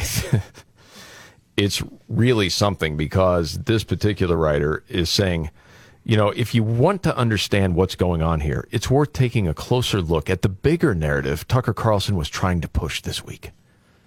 We can get to that in the next 20 minutes. Mm. Oh yeah, yeah. It's it's rich. David, you had a story about guns. Yeah. Guns, guns, guns. Well, I I thought this was incredible. There's a mainstream media source actually doing a sympathetic story on gun ownership. All right. The kicker is that they're talking about black people in particular buying guns. That's that's why it gets a sympathetic view in this particular article. But I think it's fascinating because it's something we've talked about a lot over the last three years. Well, it, at least there's common ground now. Yeah, it's from the Philadelphia Inquirer, and they point out accurately the history of gun control is rooted in racism. They didn't like black people getting guns. Given that legacy, many African American gun buyers say they are exercising both a civil and a human right. And they point out that in the last several years, and they, they use the time frame of 2014 to 2021, uh, the percentage of African American adults who own registered firearms nearly doubled. And according to industry figures, as we've talked about, gun purchases by black Americans spiked nearly 60% between 2019 and then 2020. And what happened in 2020? Defund the police, hmm. rioting, buddy. which were disproportionately affecting black communities. Well, and I don't have the numbers in front of me, but I know we've talked about the different pieces written about black women in particular. yes. The percentages have grown huge of gun buyers that are black women. Yeah, that, and they say this. It's uh, seemingly innocuous gun control measures. well, only seemingly innocuous if you just Right. buy everything the government tells you. Uh, Can disproportionately impact black gun owners, especially women. And part of this is because black workers tend to uh, work or tend to take public transportation in Philadelphia more than white workers. And then also they're more likely to work in the overnight hours, graveyard shift hours. So they are in the they're caught in the crossfire a lot. And so the most restrictive gun laws, I loved this. I cannot believe that they actually printed this in a major American newspaper. Okay. The most restrictive gun laws in the country tend to be in cities where large percentages of black people live. That's absolutely true. It is true. Yeah, it is. They equate black people with criminals with guns. The Philadelphia Inquirer, you say? Yeah. Well, and the thing is, one black gun range owner, uh, gun range owner told the paper before the pandemic, you didn't really see too many black gun owners coming to buy firearms. Then we got a huge turnaround. You saw a lot of black people going out and buying guns because they saw the violence increasing. And we've documented this in the past. I mean, it's it is true. It's it tends to be black women, especially, who are also more victimized when there are uh, rising crime rates in heavily black neighborhoods. And so, yeah, they want to defend themselves, and Democrats want to take away that right. So true. You know what, man? It reminds me of this too. Something we've talked about before, where you feel like whether it's social media, certainly legacy media, they fan the flames of just race wars all the time.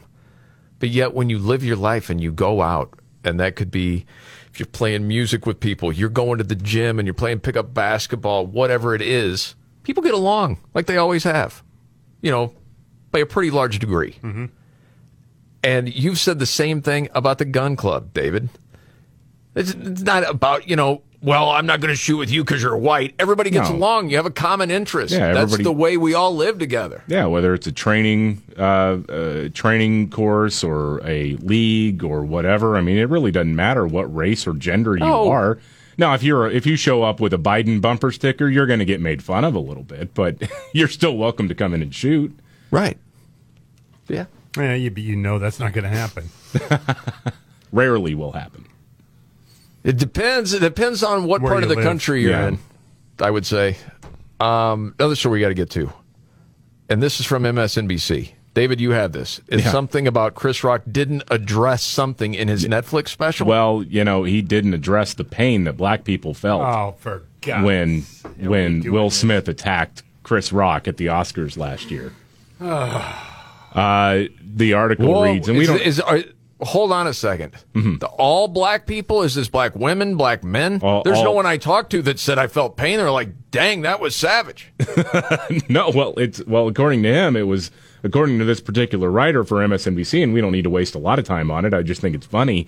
Uh, to the extent that the Oscar slap caused black people pain, Chris Rock did nothing in his Netflix special to help alleviate it.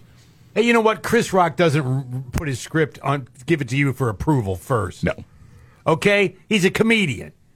He gets to do what he wants. Oh my goodness. Shut up. He should have done. He should do. He's got.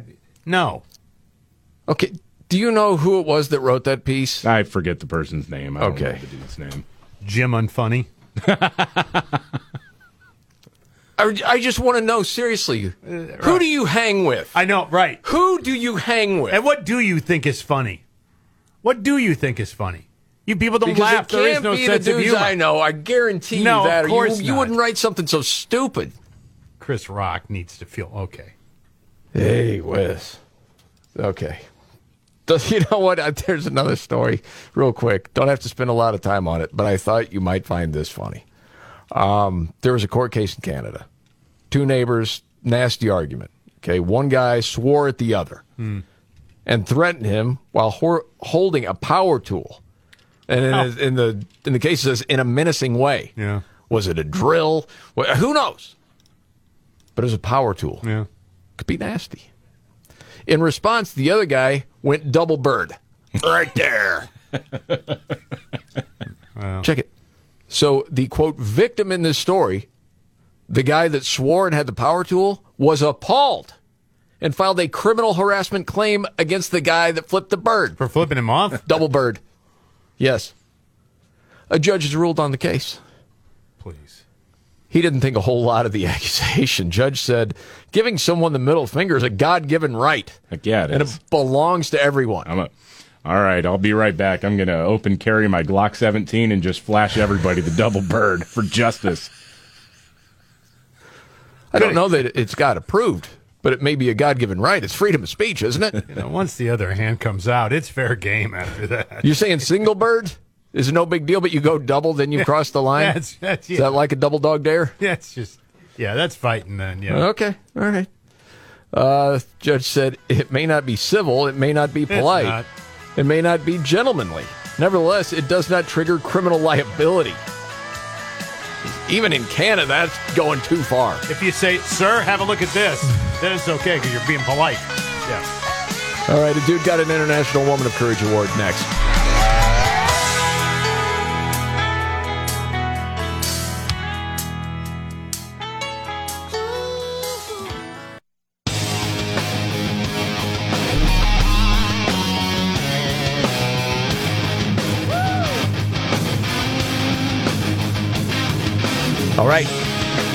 Markley Van Camp and Robbins Show.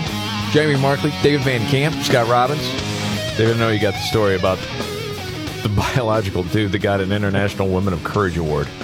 I also mentioned the Tucker Carlson story from Vox called The Desperate Pandering of Tucker Carlson. You pick which one you want first. Well, know I we mean, got time I, for both. I do think it's really we can we can get to the Vox thing, but I just think it, it bears pointing out again, in case you haven't heard, the White House honored a man as an international woman of courage.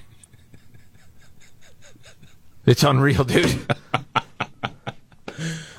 and Chelsea Clinton is writing a book about strong women, and it's featuring that that obese dude that thinks he's a woman who is the second in command at Health and Human Services, Rachel Right. Levine. It's, They're- they're- it's assault on reality. They're scrubbing women. Uh, they're they're scrubbing you. Do you understand that? Yeah, they're, I'm trying Do to think do you get was. what's going on here? I mean, I don't understand why women's groups are not out of their freaking minds right now. There was a woman in media, and I'm trying to remember who it was I saw it on Twitter last night and usually measured, but it just like had it and said, I'm tired of men playing dress up and Yeah. getting awarded for it. I'm Right. like, oh, and achie- and achieving because of it. yes. Yeah. Yeah, that's really something. I saw this at the Federalist too, talking about five brands that are celebrating men in costumes this Women's History Month from Jordan Boyd. Yeah. And you've got Apple. Um, first thing Apple users see when they visit the device's app store on International Women's Day on March 8th, a giant red poster featuring a dolled up plus size fat positivity activist named Naomi Hartz. So you have them. Uh, you also have Google. Google India's advertisement celebrating equal rights and opportunities for women on International Women's Day features Pakriti Soni, a man who expressed the belief that he was a woman starting in 2020. Then we've heard about Hershey's, especially in oh, Canada.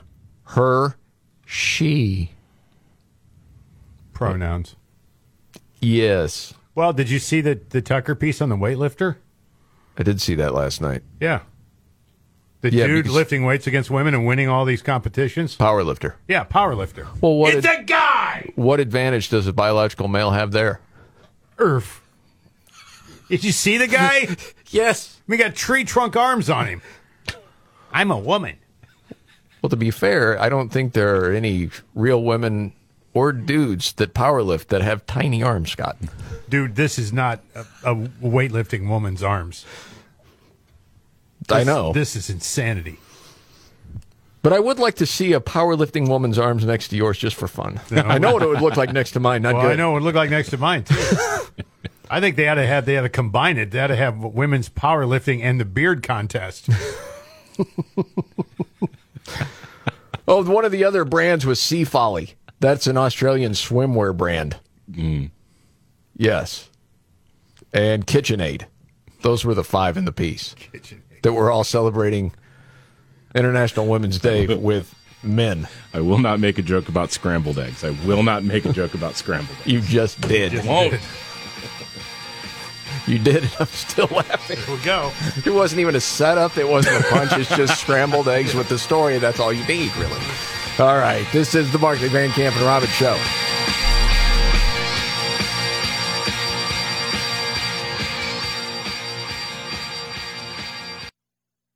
Are you ready? Jamie Markley, David Van Camp, and Scott Robbins. We just become best friends. Yep. Making sense of it all Now I get it. and having some fun. Lighten up, Francis. This is The Markley, Van Camp, and Robbins Show.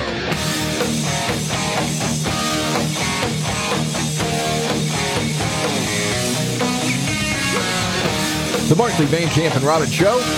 Jamie Markley, David Van Camp, Scott Robbins. News update, David Van Camp. Well, you got this uh, big government censorship uh, hearing happening right now in the House of Representatives, chaired by uh, Representative uh, Jim Jordan. And a couple of the people testifying today are Matt Taibbi and Michael Shellenberger, two people who used to be darlings of the left. Yep. Who have now uh, crossed the left because they dared report on, well, Twitter working with the federal government to censor true news stories. You know, both these guys, too, for a while, even though still on the left, we've talked about both of them in different stories for years because it really does seem like they want to tell the truth, mm-hmm. which is refreshing. Right. The left won't have it. How dare you tell the truth? Right. And so they're going after Taibbi today? Uh, yeah, they are. And there's one uh, representative uh, out of Texas, a, a Democrat, who is uh, very upset that Matt Taibbi won't reveal who his sources were for the Twitter files. Was it Elon Musk directly? Was it? Tell me now. People don't give up their sources. You're asking a journalist to reveal a So source. then you consider Mr. Musk to be the direct source of all this? No, now you're you're trying to get me to say that he is the source. I I, I, well, I just can't answer either your is or he isn't. If you're telling me you can't answer because it's your source, well, then that the only logical conclusion is that he is, in fact, your source. Well, you're free to conclude that. Well, sir, I just don't understand. You can't have it both ways. But let's move on because no, he can. He's a journalist. No, he can't because either Musk is the source and he can't talk about it, or Musk is not the source. And if Musk, you're freaking children. Yeah. we're not getting our weight right now. Pontificating about law and journalism. Give me a freaking break. And if Musk is not the source, then he can discuss. No one has yielded. The with gentlelady's source. out of order. You don't and get to she's speak. out of The order gentlelady is because not he's recognized. The interrupted. gentlelady's not Chairman, recognized. You're not recognized. Reclaim my He has not Chairman, said that. I don't. There's the people that are running this country. Yeah, Yes, it's indeed. wonderful. Well, I, I do wonder how many people in national media will talk about this dangerous precedent of Democrats trying to strong arm journalists into giving up sources. The First Amendment died a little bit today, to be honest to me, with you. democracy is in the balance as far It's as I'm true. concerned. Yeah, it really tell you that right now. Well, somebody, what, which rep called him a so-called journalist too? That was my, I one of my forget her favorites. name. Yeah, somebody Yeah. did, and then he comes back and lists off all his these resume, he's yeah. won and whatnot. All the books and- he's written. Yeah, So this is interesting. So we know a lot from the Twitter files and how much the government was involved in suppressing stories that would have affected the last election. I mean, that's democracy there. Meanwhile, we have the former CDC director saying, "Yeah, I was left out of conversations about COVID and the origins because they didn't like what I had to say." Yeah, that was the CDC director at the time under Donald Trump, Robert Redfield, who was asked, "Hey, why were you actually cut out?" Because he was when like early, early on the pandemic, before everything went nuts here, uh, like January, February. Um, you know, he wanted to bring up alo- among his colleagues uh, with the World Health Organization, British scientist Dr. Fauci, NIH director Francis Collins at the time. He wanted to say, hey, you know, if we're actually going to have a science based approach to uh, finding out where this thing came from, then we also do have to consider that it came out of that lab in Wuhan. And after that, they cut him out of the conversation completely.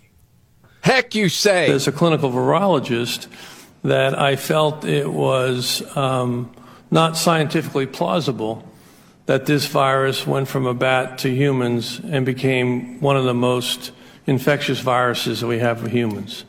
All viruses are not the same. So when you look at coronaviruses for SARS and MERS, for example, when they entered the human species, which they did via an intermediate, they never learned how to go human to human. Even to this day, they don't know how to go human to human.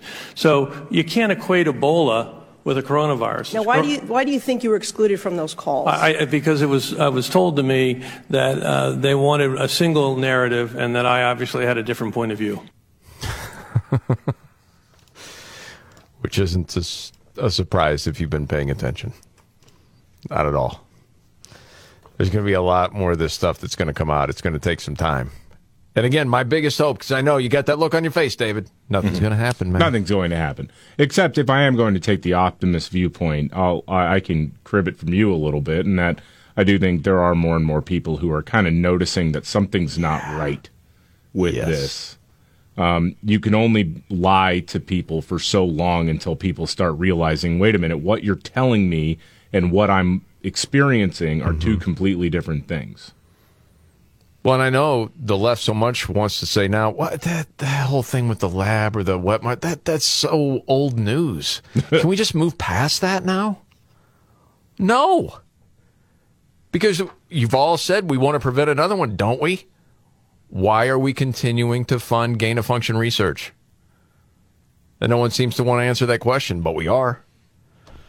I mentioned this story before because the left is certainly out of their minds about Tucker Carlson this week and showing the video footage from January 6th that we hadn't seen before that paints a different picture, at the very least, than what a lot of people thought. And so to understand, okay, there are people on the left, their arguments don't make sense, but there was a piece at Vox, and the title was The Desperate Pandering of Tucker Carlson. And it says the Dominion Fox lawsuit puts the lie to Tucker Carlson's January 6th revisionist history. I'm thinking, what? Mm-hmm. Okay, so I want to understand where this comes from. So in the piece, uh, the writer says it's worth taking a closer look at the bigger narrative Carlson was trying to push this week. The story of January 6th and Carlson's extremely selective and misleading telling to his viewers.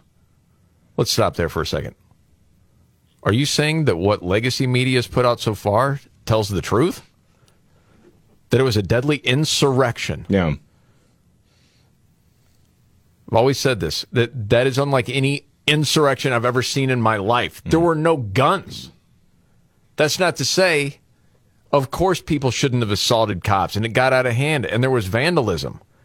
And people should be held responsible for those things. But to say this was an all out attempted coup? In what world? Usually, when someone does a coup, there's a step two and three involved. Like there's there's actually something that happens, and if you've witnessed the coups and insurrections that have happened in uh, Africa, especially over the last two years, where there's been a dramatic uptick in these types of things, usually it involves very menacing looking dudes holding rifles and balaclavas, taking over state TV and saying, "We own the government now." Right. So obviously that wasn't it. The writer from Vox goes on to say the story is also about how he, Tucker Carlson, would never do something like that. He loves you, Trump supporters. He respects you. Pay no attention to those texts behind the curtain about how he disdains and disbelieves Donald Trump. He is your loyal champion against your enemies. So please don't change the channel. And he's talking about the Dominion lawsuit and what came out of that Dominion lawsuit. And go on to say a core problem faced by conservative commentators trying to appeal to a Trump supporting audience is that much of that audience fer- fervently believes the 2020 election was stolen from Trump, and those commentators generally do not. And this writer, you can tell as he goes on with the piece, has a really hard time making sense of this.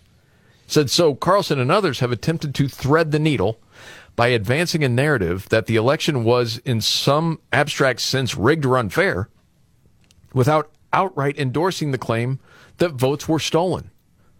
Uh, dude, we've done it since the beginning.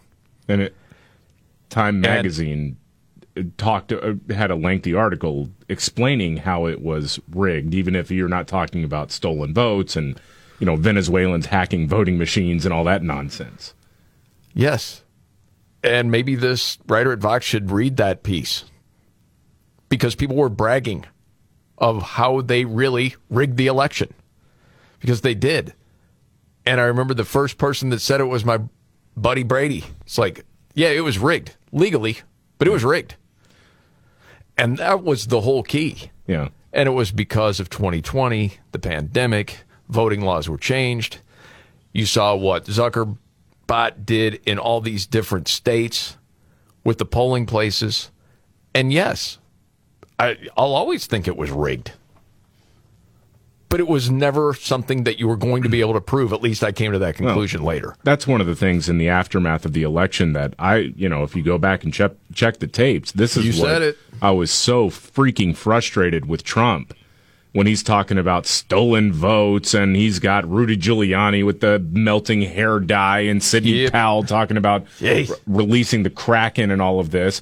And I'm like, dude, if you really wanted to go at this in a serious way, you could actually challenge the legality of having multiple secretaries of state in different states unilaterally changing the way an election was administered. You could do it. I don't know if you'd be successful, but you could actually challenge that. But instead, he aligns himself with these nut jobs who couldn't I mean they were there was the one example of somebody who was trying to talk about voter fraud in Michigan, but they they mentioned a county that was actually in Wisconsin or something. I mean, it was complete nut job amateur hour.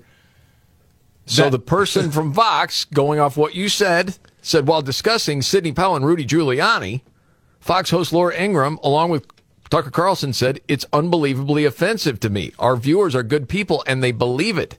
While Laura Ingraham called uh, Sidney Powell a nut. But yes, so and and yes, it came out that Sean Hannity said he was very disappointed with Trump and how he was acting. There were so many Trump voters that were disappointed with Trump and how he was acting. Remember it. But to this dude's point of trying to say, well, he's trying to thread this needle. Uh, no. He didn't buy into it, but he's still saying there were things with the election that made it rigged. You just couldn't prove it. That's the way I take it. So as he writes, and this will finish it up, other conservative commentators seeking to appeal to a Trump supporting audience like Mollie Hemingway have pandered by claiming the 2020 election was rigged in some broader sense by big tech censoring stories about Hunter Biden's laptop or by states expanding mail in voting during the pandemic. But Hunter Biden's laptop was in fact covered in the press before the election. And Twitter and Facebook quickly lifted their short lived limits on a New York Post story about it. That's a freaking lie. Yeah, define covered. Because NPR actually put out a story on how they weren't going to cover the story because it was obviously fake. And when it was covered, it was Russian disinformation. Yes. And they knew it wasn't. Give me a break. So the whole thing falls apart. It's a joke. Absolute joke.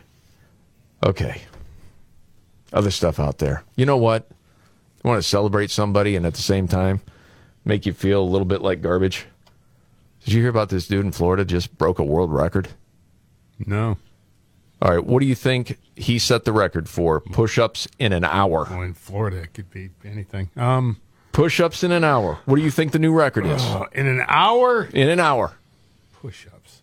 I'm going with 8,000. I'll go with 7,500. It's 3,264. Well, We're way off.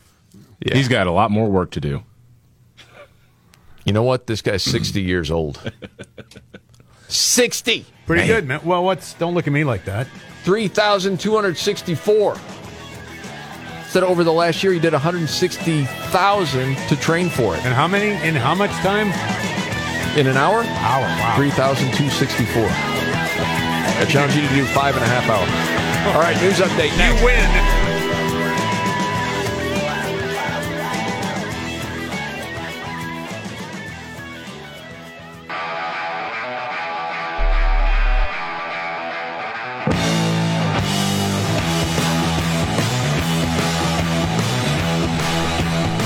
All right. The Markley Van Camp and Robbins Show. Jamie Markley, David Van Camp, Scott Robbins. You know, Scott, you brought this up. It was three years ago right now. It was like the last somewhat normal week Yeah. before things really started shutting down all over the place. Yes. And BuzzFeed put out a piece about this. And in the piece, they're talking about uh, celebrities back at that time and some of the things that they did. Some were funny, but you know, some just didn't age very well, and they're kind of having a laugh at their expense at the time. You know, there are some that are pretty cringeworthy. You know, Barbra Streisand, one of her messages at the time, it's really stupid. Other people, and I'm like, yeah, I guess that's fair. Uh, Madonna in a bathtub, remember that? Ugh. called coronavirus the great equalizer, whatever that meant. Do you remember any of these things? It was a pretty surreal time. I remember her being in a bathtub, but Yeah. that's not a big surprise. And America went, put it away. We've seen it. Yeah, no Of course. kidding. Mark Ruffalo doing this message from his bed. And then there was Natalie Portman out in the woods, and you had all the celebrities singing Imagine together. Yeah. God, that was embarrassing. It really was. They got Will Ferrell to do that too. Mm. Man, Amy Adams, all those people. So yeah, what was the Bette Midler thing? Oh yeah, she saluted housekeepers across the globe for keeping families alive. It's just so out of touch. Un- it was Forgot unbelievable. about that. Yes. Thanks for taking on the risk of coronavirus for me. Yeah. And I was thinking, yeah, we all had some embarrassing things looking back on it, whether you were Yeah. cleaning, you know, like sacks from the grocery store when you got home, whatever it was. But I was thinking, well, what about BuzzFeed? And so I did some digging. March 17, 2020. 15 types of people who are truly the worst of the worst during this pandemic. This is from three years ago. Yes. Okay. So this is Bud, BuzzFeed three years ago with 15 of the worst types of people. Okay. Yeah. Uh, one, the ones who go to crowded bars and crowded workouts and beaches.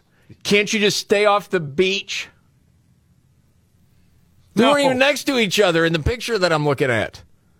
And the dance parties, yeah. I went And then what about those. the people that are hoarding too many things? Right. Well, the yeah the, The eggs expire. toilet paper and I'm thinking yeah. maybe they're getting it for other people too. I, I don't know. Um, and then, oh, and the people that kept their gyms open, because who wants to be in shape for this thing? Mm-hmm. the heads of companies that won't give their workers paid leave. Yeah. Some people had to work. Yeah, Yeah, no kidding. We can't all be teachers. Y- yes, or work at BuzzFeed. Right.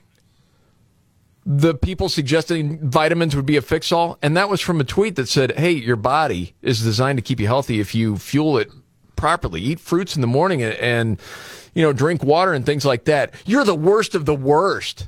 And lastly, people not washing their hands. Oh yeah. You ought to just call yourself out too, BuzzFeed. It's pretty embarrassing everything you've pushed over the last three years. I remember wearing This gloves. is the Markley Van Camp and Robbins show. Biggest story of the day, David.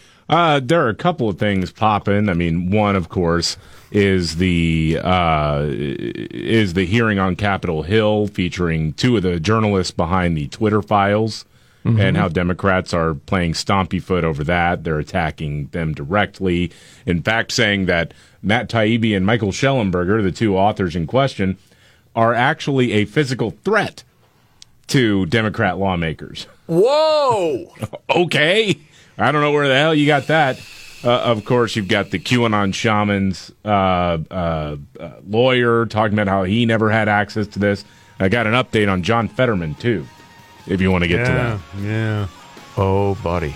There's a lot of stuff going on. All right. This is the Markley Van Camp and Robbins Show.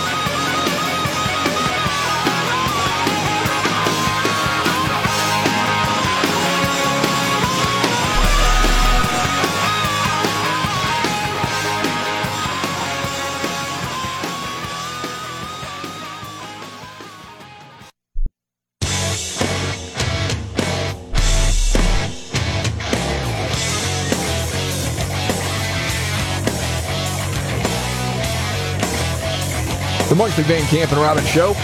Jamie Markley, David Van Camp, Scott Robbins. Got the Scott Robbins trifecta coming up in just a few. News update, David Van Camp. Well, we have uh, somewhat of a news update of John Fetterman, the Democrat senator out of Pennsylvania, who almost died from a stroke last year, but nobody around him loved him enough to tell him to focus on his recovery. So whatever damage was done is done, and the chance of a, of anything close to a full recovery now is over because uh, the Senate seat and him getting the Senate seat in particular. Because remember, there was time to put a different Democrat on the ballot at the time he had that stroke.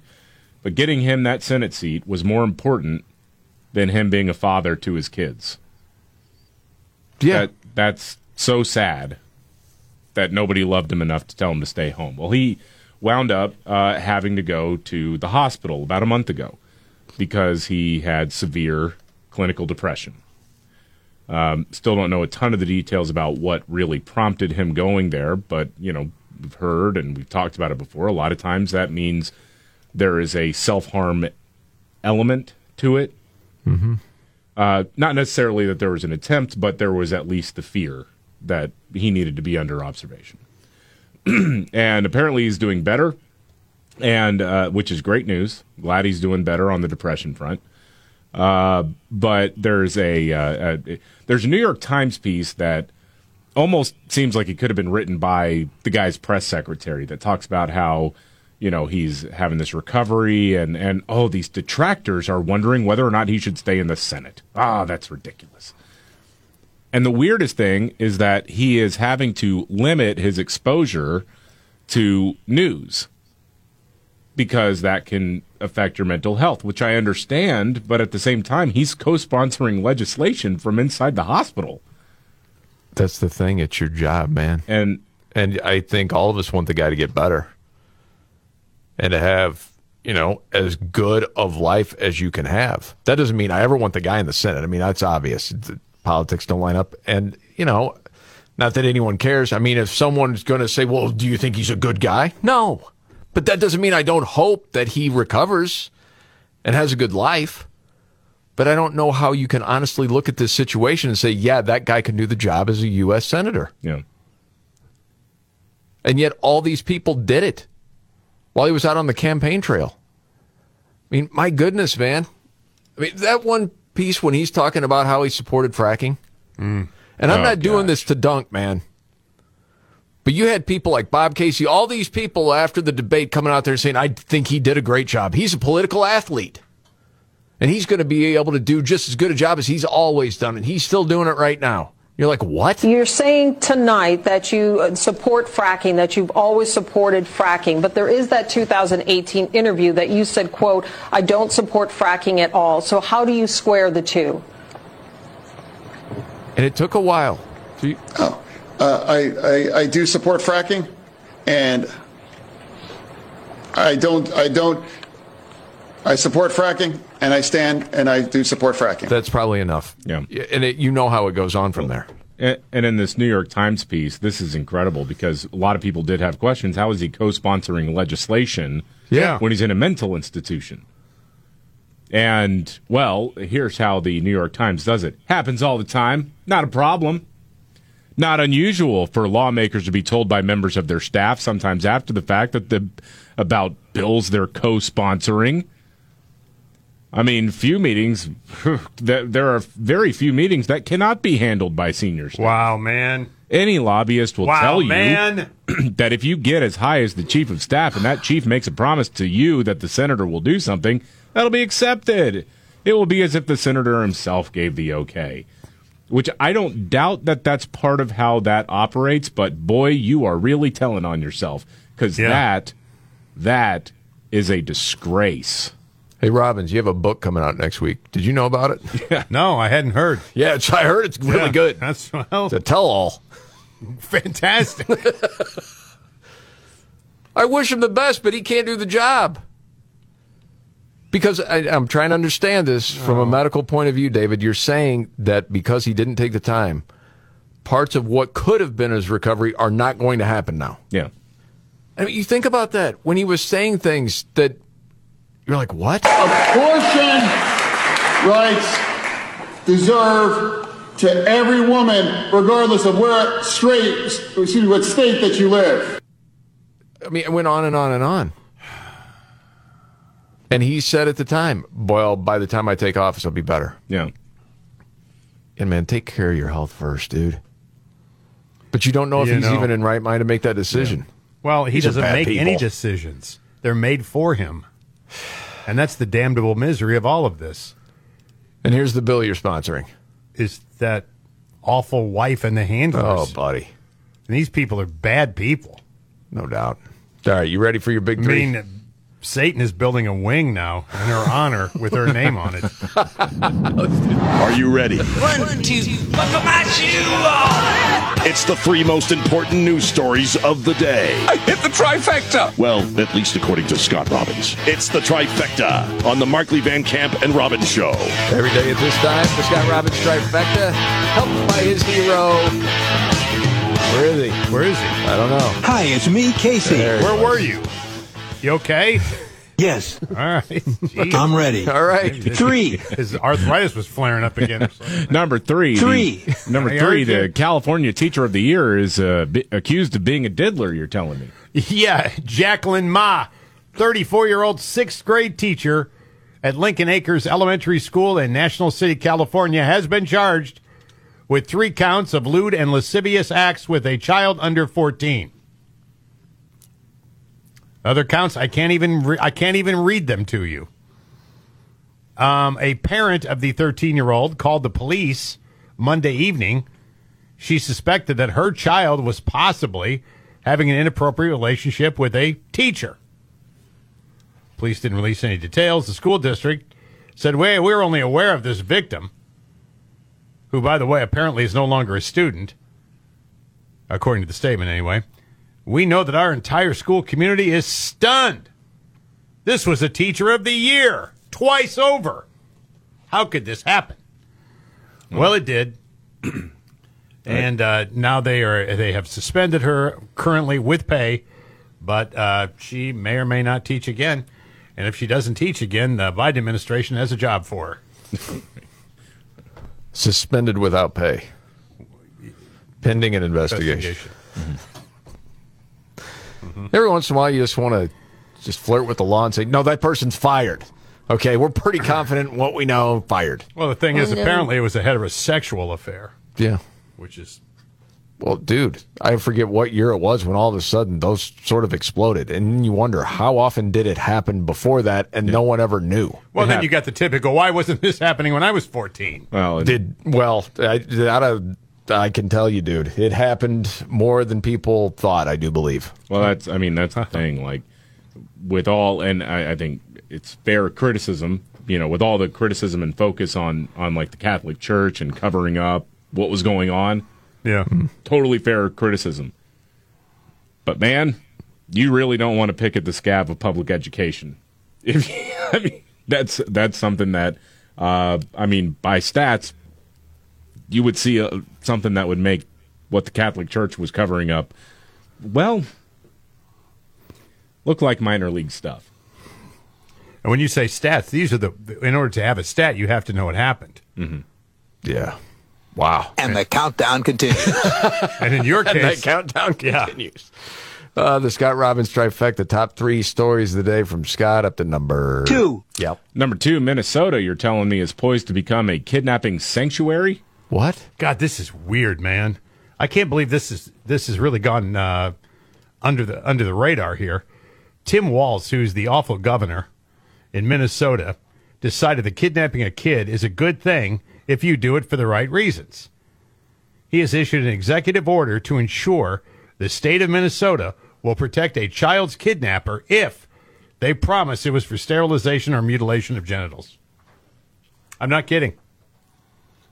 Okay, so a kid thinks that they're the opposite sex, and someone kidnaps them so that they can fulfill that.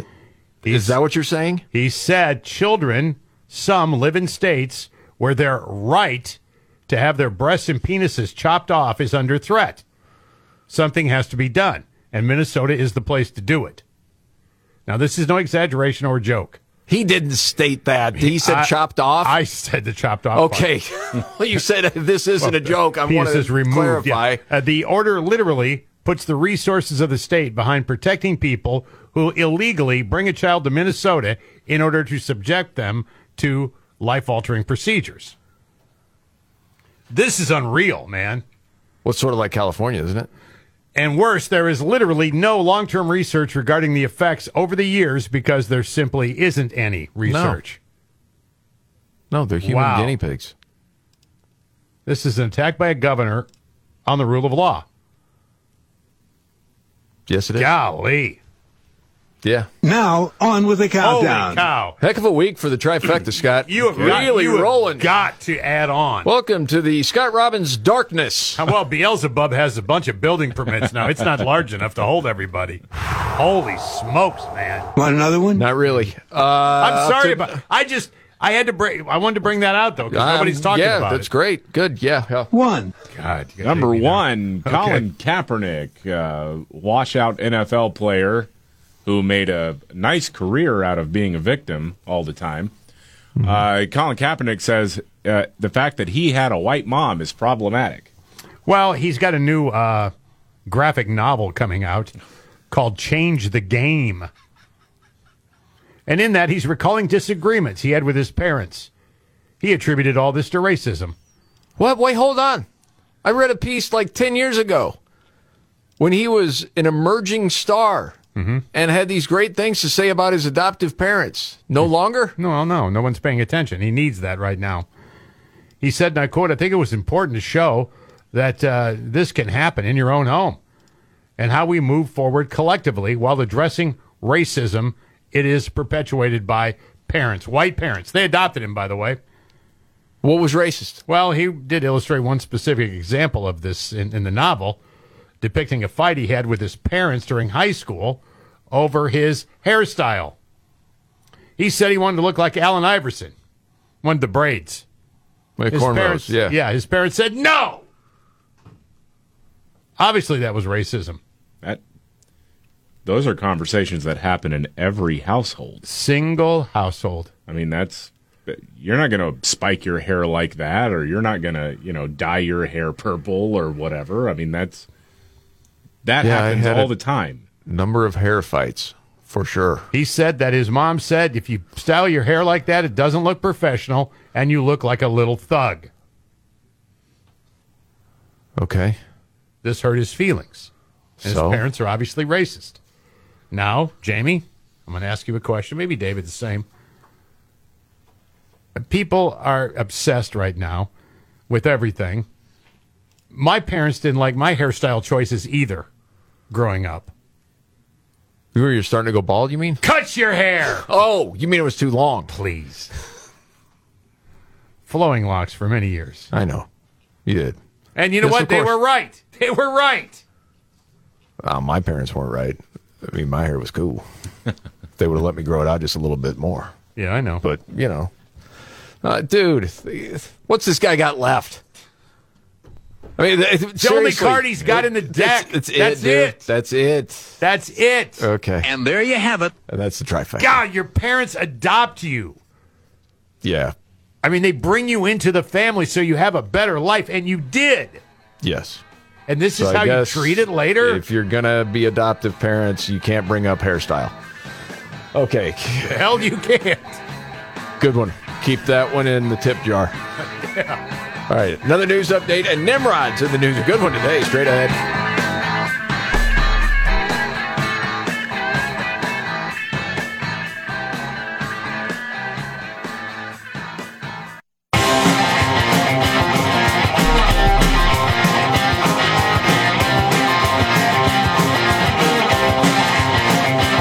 All right. The Markley Van Camp and Robbins Show. Jamie Markley, David Van Camp, Scott Robbins. This is unbelievable. Joe Biden gave the Black American of Courage Award to Robert Downey Jr. for his role in Tropic Thunder. Thank you, Babylon Bee. Well, yeah, because they gave the International Woman of Courage Award or something to uh, a dude from Argentina. Biological male. That is correct. But you have a news update including Yeah. Joe Biden. Well, Joe Biden's given a speech about trying to reduce the deficit, or is he still calling it deficit? I'm, I'm not entirely sure. Anyway, uh, yeah, and he says that he's going to reduce the deficit, even though he's he's really not. He, even the Congressional Budget Office is out there going, "No, this is going to increase the debt overall by like 17 trillion dollars or something like that." It's crazy. Of over the next course, 10 years. it's but- precision Jub's math. well, you know what though? He says our climate change initiatives, that's actually that's that's saving you money. All right. Okay. That's why I took the most aggressive action ever in all of history in any country to take on the climate crisis by lowering your home energy bills. Whose home energy bills are lower right now? Honestly. Yeah, no one's. No. No one's. No, it's, it's just. you might as well laugh. I don't know what else to do anymore. It's just flat out lying to people, but saying precision jobs and booting it through to say lies. And with that, we go to Nimrod. Roll it out. When the going gets tough, Damn it, this is too hard. the dumb get dumber. All right, Ian. It's Nimrods in the News on the Markley, Van Camp, and Robbins Show. I love the poorly educated. All right. Nimrod's in the news. This was in Florida the other night. And, boy, not a good ending to something that apparently three people were excited about at the beginning. It was one of those sorts of events the other night with three three people decided to do some exploring. If you know what I mean. Yeah. Got it. Problem 67% ended up in jail. How did that happen? Well, during this romantic interlude, uh, there was an argument. Still don't know what exactly that was about, but things, I guess, got a little violent. So you had a 31 year old guy, a 20 year old woman, and they both struck a 29 year old female victim. Okay, and apparently they stormed out of the house. Guy also threw a cinder block through the back window of the victim's car. Dang. Wow. Good news, no one was seriously hurt. Female assailant was just charged with battery. The man also hit with a felony charge for throwing a deadly missile. Watch it. Both of you. Watch it. Hard to throw it. Okay. And that's Nimrod's in the news.